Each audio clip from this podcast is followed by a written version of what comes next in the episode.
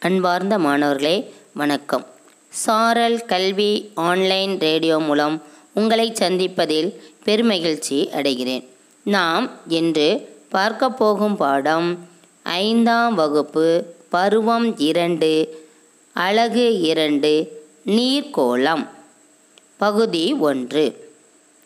இதை உங்களுக்காக வழங்குவது திருமதி மா கன்னியம்மாள் இடைநிலை ஆசிரியர் ஊராட்சி ஒன்றிய தொடக்கப்பள்ளி ஆயர்குளம் நாங்குநேரி ஒன்றியம் திருநெல்வேலி. அன்பார்ந்த மாணவர்களே நீர்க்கோளம் என்ற பாடத்தை பற்றி கற்பதன் நோக்கம். நீர்க்கோளத்தின் சிறப்பு அம்சங்களை அறிந்து கொள்ளலாம். ஒவ்வொரு நீர்ப்பரப்பு பற்றியும் வரையறை தெரிந்து கொள்ளலாம்.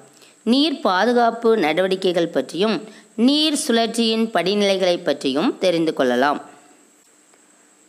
ராணியும் சுந்தரும் சிறு உரையாடல். ராணி சுந்தர் நமது பூமி மிகப்பெரியதல்லவா? ஆம் ராணி மிகப்பெரியது. பூமியில் என்னென்ன பகுதிகள் அடங்குள்ளன என்பதை நீ அறிவாயா? தெரியாது. நீ கூறுகிறாயா? சுந்தர் நிச்சயமாக. நமது பூமி நிலக்கோளம் நீர்க்கோளம் மற்றும் வாயுக்கோளம் ஆகியவற்றை உள்ளடக்கியுள்ளது. ராணி ஓ இதன் பொருள் என்ன? சுந்தர் இதன் பொருள் நமது பூமி நிலம் நீர் மற்றும் காற்று ஆகியவற்றை உள்ளடக்கியுள்ளது என்பதாகும். ராணி ஆம் உண்மைதான். சுந்தர் நாம் மெரினா கடற்கரைக்கு சென்றது உனக்கு நினைவிருக்கிறதா? அங்கு எவ்வளவு பெரிய நீர்ப்பரப்பு இருந்தது என்பதனை நீ பார்த்தாயா? பெருங்கடல்கள் கடல்கள் மற்றும் பிற நீர்க்கோளத்தை உருவாக்குகின்றன. ராணி. ஆகா எனக்கு நீர்க்கோளத்தை பற்றி மேலும் கூறுகிறாயா? சுந்தர். நிச்சயமாக. நீர்க்கோளம். நீர்க்கோளம் என்பது நமது கோளில் அடங்கியுள்ள முழு நீர்ப்பரப்பினையும் குறிக்கும். நீர்க்கோளம் என்பது நமது புவிக்கோளில் அடங்கியுள்ள முழு நீர்ப்பரப்பினையும் குறிக்கும். பூமியின் மேற்பரப்பில் உள்ள நீர் நிலத்தடி நீர் மற்றும் காற்றில் கலந்துள்ள நீர் ஆகிய அனைத்தும் நீர்க்கோளத்தில் அடங்கும். எனவே ஒரு கோளின் நீர்க்கோளமானது நீர் நீராவி அல்லது திடநிலையில் பனிக்கட்டி வடிவில் இருக்கும். பூமியின் மேற்பரப்பில் உள்ள நீர் நிலத்தடி நீர் மற்றும் காற்றில் கலந்துள்ள நீர் ஆகிய அனைத்தும் நீர்க்கோளத்தில் அடங்கும்.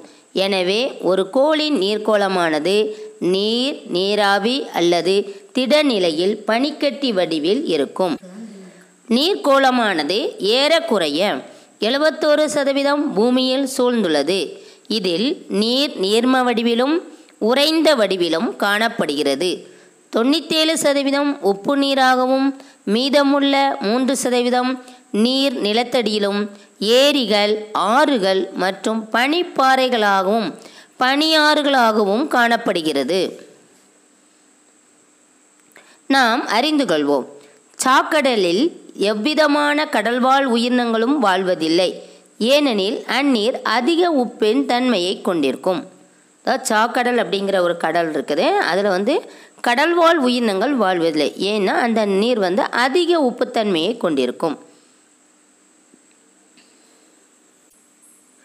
நீர்க்கோளத்தின் முக்கியத்துவம்.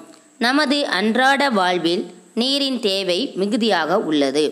பருக குளிக்க சமைக்க போன்ற பல அன்றாட நடவடிக்கைகளுக்கு நீர் தேவைப்படுகிறது. விலங்குகள் மற்றும் தாவரங்கள் உயிர் வாழ நீர் தேவை. நீர் இல்லாவிடில் நீர் ஆவியாகி மேகங்களாக உருவாக முடியாது. அதனால் மழை இருக்காது.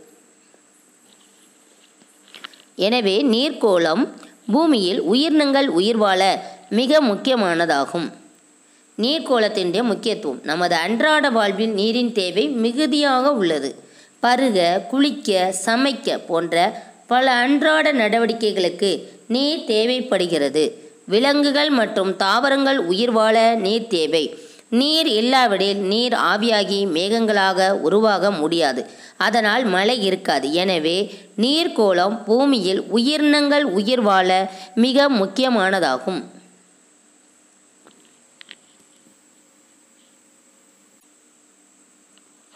ஆறுகள். ஆறுகள் என்பவை நன்னீரை கொண்ட பெரிய நீரோடைகள் ஆகும்.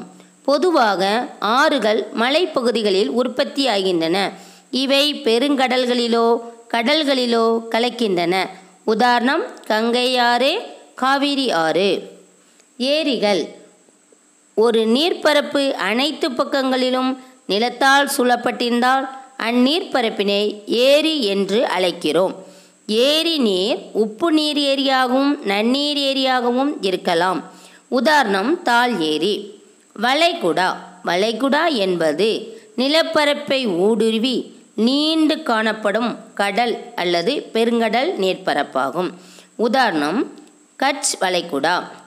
விரிகுடா. விரிகுடா என்பது நிலப்பரப்பை சுற்றி அகலவாக்கில் மிக பரந்த அளவில் காணப்படும் நீர்ப்பரப்பாகும்.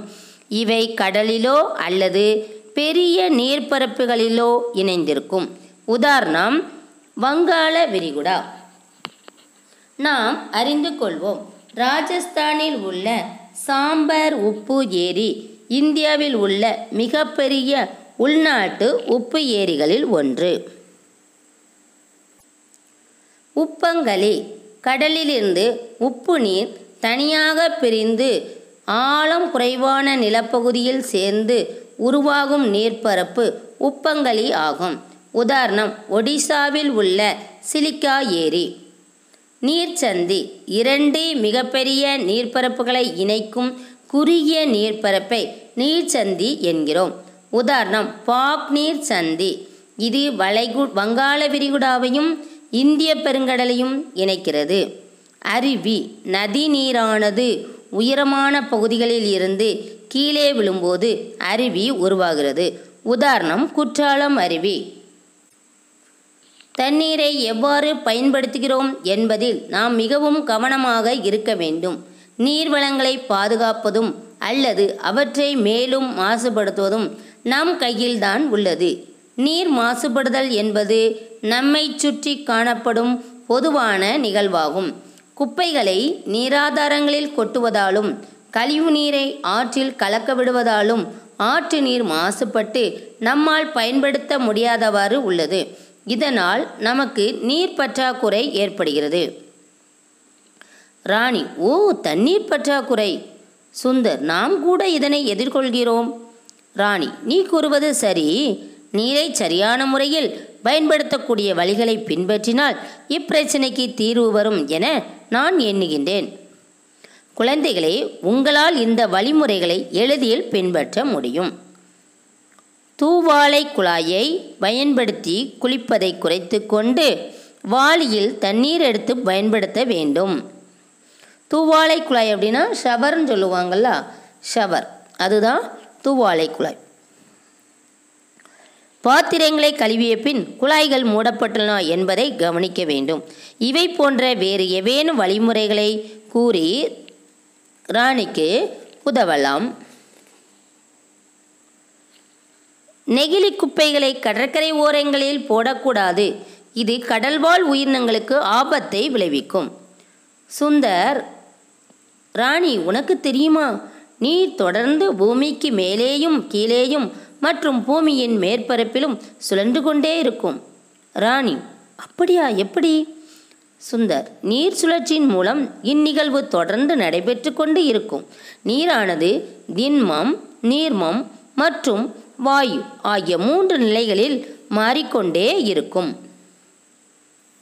அன்பார்ந்த மாணவர்களே நாம் இன்று நீர்க்கோளம் என்ற பாடத்தில் நீர்க்கோளம் நீர்க்கோளத்தின் முக்கியத்துவம் மற்றும் நீர்ப்பரப்புகளின் வகைகள். நீர்ப்பரப்புகளின் வகைகள் என்னெல்லாம் பார்த்தோம்?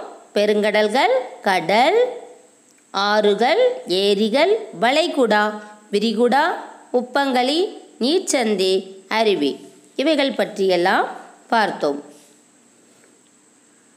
மீண்டும் நாம் இப்பாடத்தின் அடுத்த பகுதியை அடுத்த வகுப்பில் சந்திப்போம். நன்றி மாணவர்களே.